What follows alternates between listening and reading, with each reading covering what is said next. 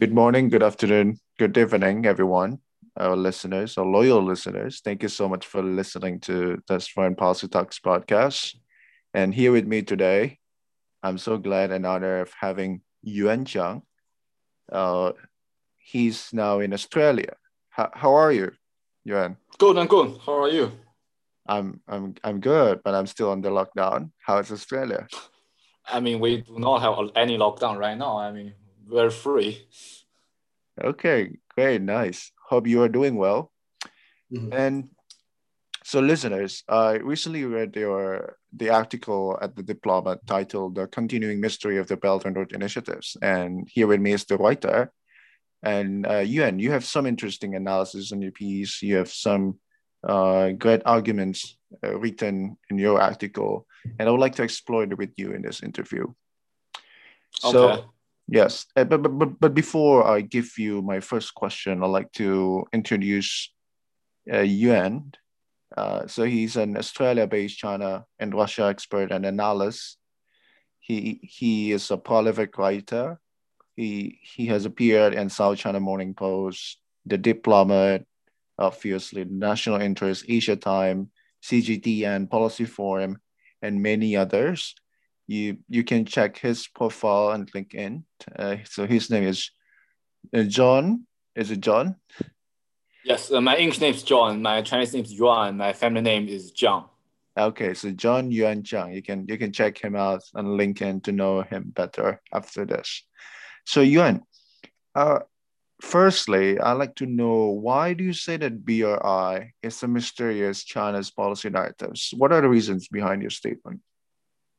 I mean, it's mysterious because uh, there are so many uh, conflicted narratives about BRI. I mean, uh, even within China, it's understandable if there's a very conflicted on the side of China. Even within China, uh, um, actually the main policy from the Chinese government is like uh, uh, they try to play down the any military or security issue in terms of I mean the BRI, but uh, also they, they don't want to say BRI as a, a strategy, but as, as, Chinese academics, Chinese military of, uh, officials they prefer to portray the BRI as a strategy, also as a shrewd strategy to to uh, to do something to maximize their influence, something like this. This is not what the Chinese central government wants. So it's kind of like uh, mysterious within China.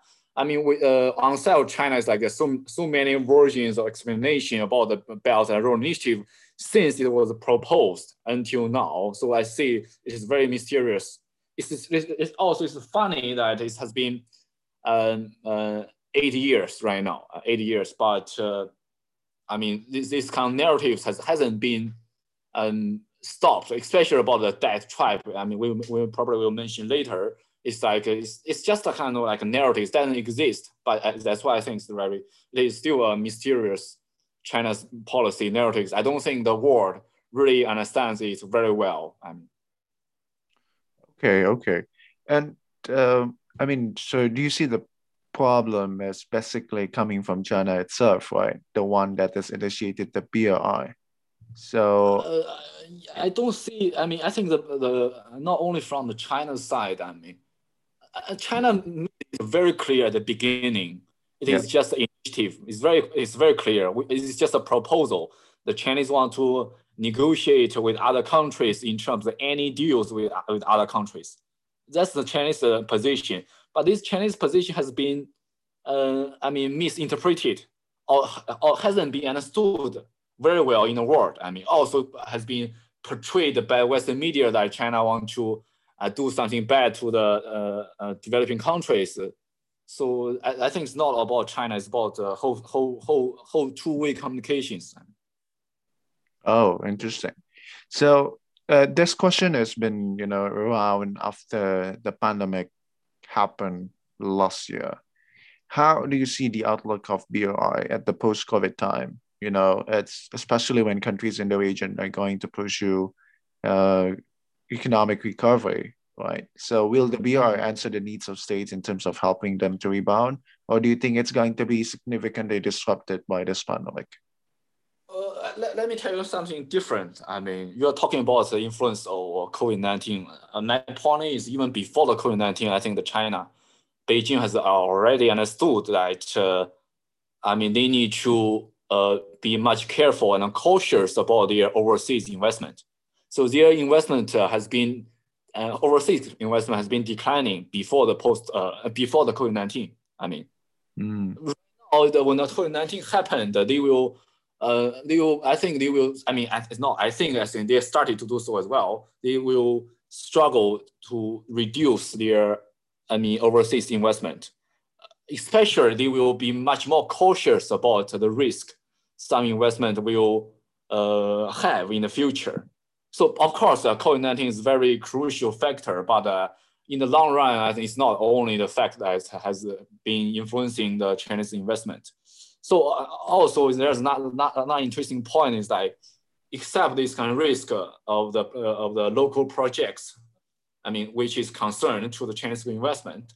Also, the Chinese will see that their, their BRI investment as a very good signal to other countries. They, they prefer to invest in um, countries that uh, first, firstly, they can bring profits for their project. Secondly, they can see that uh, I mean, China can get along well with them politically with these countries. For, for sure, I don't think China would like to invest in Australia right now. The I mean, uh, the overseas. Uh, that, let's not talk about the, the BRI. Let's talk about the overseas the overseas investment in Australia in general has been declining.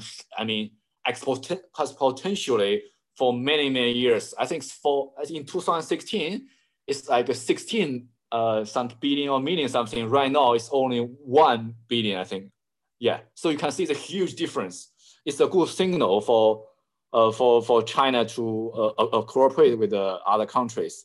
Also, another change, I think, because of COVID nineteen, uh, the the investment uh, will, I mean, basically much more focus be focused on digital invest digital infrastructure or something before the COVID-19, maybe some physical infrastructure. That's also an interesting change. Also, I mean, of course, because as I said, the, the BRI is a constant, uh, constantly changing political uh, policy setting, something like this. So right now is uh, they can they pro propose some like green, uh, not only green Silk Road, also health Silk Road, health BRI because of COVID-19. Yeah. Mm, so interesting. So you're saying that it's going to be expanded and also adjusted in the future. So let me yeah, follow yeah, up. Yeah, yes. Yeah, let's just my, let me add one point is I uh, after the um, COVID nineteen, Beijing proposed their proposed their policies something like uh, they want to focus on the internal economic circulation. Then mm. they will talk about the external economic circulation. So it's very clear. I mean, they want to focus on their domestic economy right now. Oh, okay. Interesting. Right. And uh, let me follow up uh, on your statement uh, in regards to that BRI is a constantly changing uh, group of policy settings.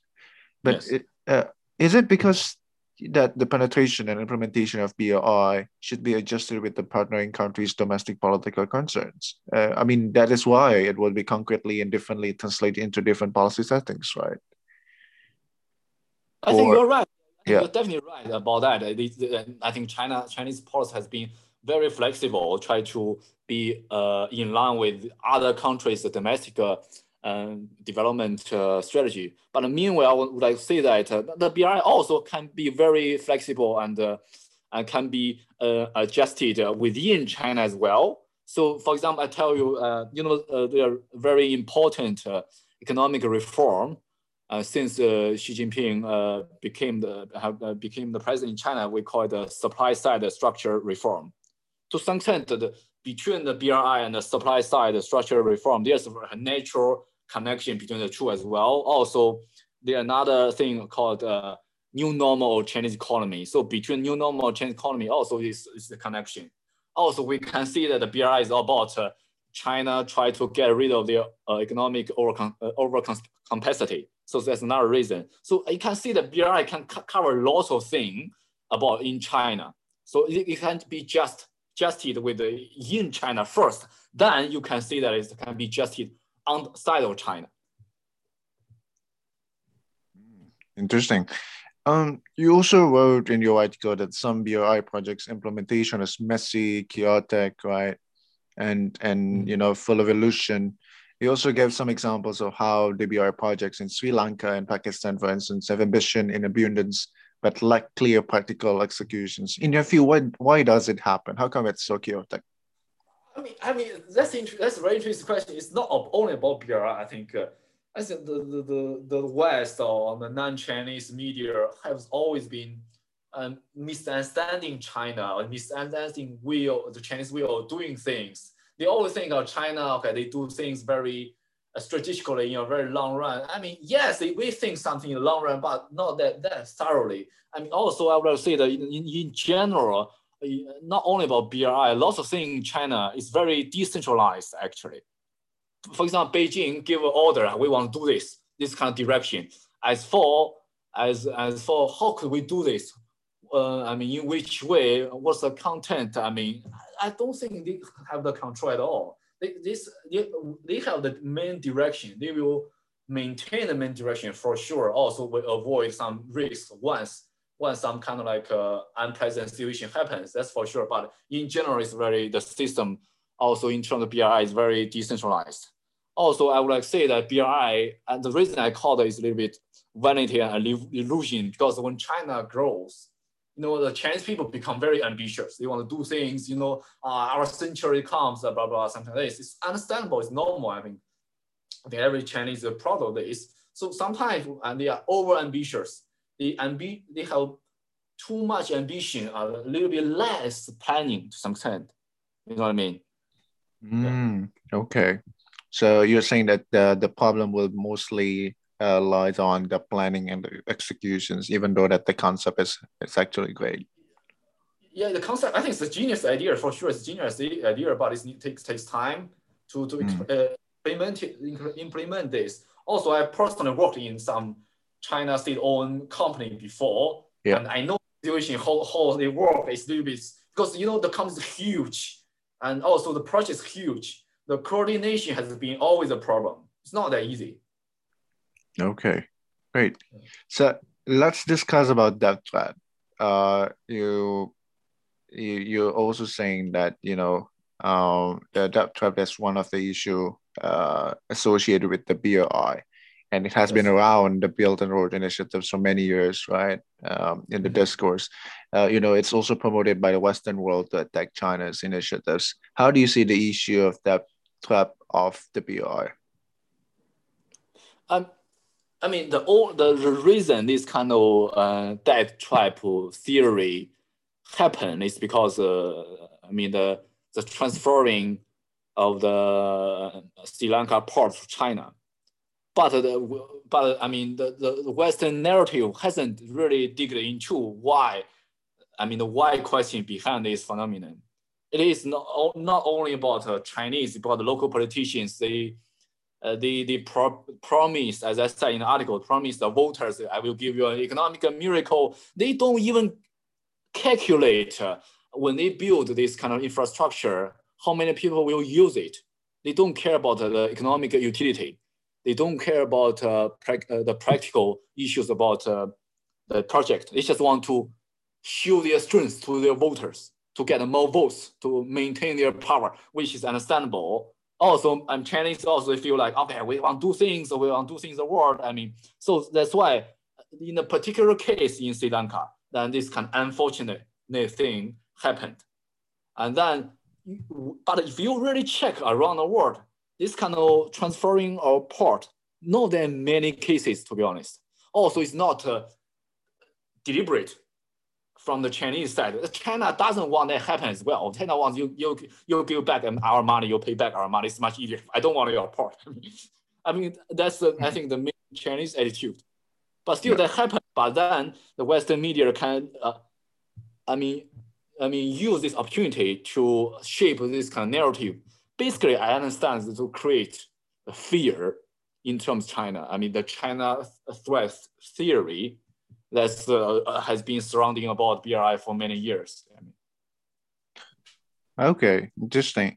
Uh, I'm originally from Indonesia, and I'm curious to know your uh, your view or your thoughts on the state of Indonesia-China engagement under the umbrella of BRI. Uh, do you think we have managed it quite well, or do you think we are going to wrong direction? I mean, to be honest, I'm not a very, I'm not very familiar with the situation in, in, in regarding regarding uh, the, BRI in, in Indonesia. Indonesia. okay. Yeah, what I can say is that uh, in my view, uh, and Beijing has been always uh, valuing the importance, especially strategic importance of, uh, of Indonesia also as, uh, as the number one country in ASEAN, I mean, economically, also in terms of uh, the population. Uh, also, I think China has always tried their best, his best to get along with Indonesia, even though it's not so, easy as time goes by, as far as I understand. Mm-hmm. Yeah. yeah, yeah. Okay.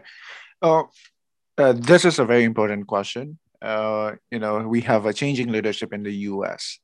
To what extent that Joe Biden's administration will affect the future of BRI projects and implementation?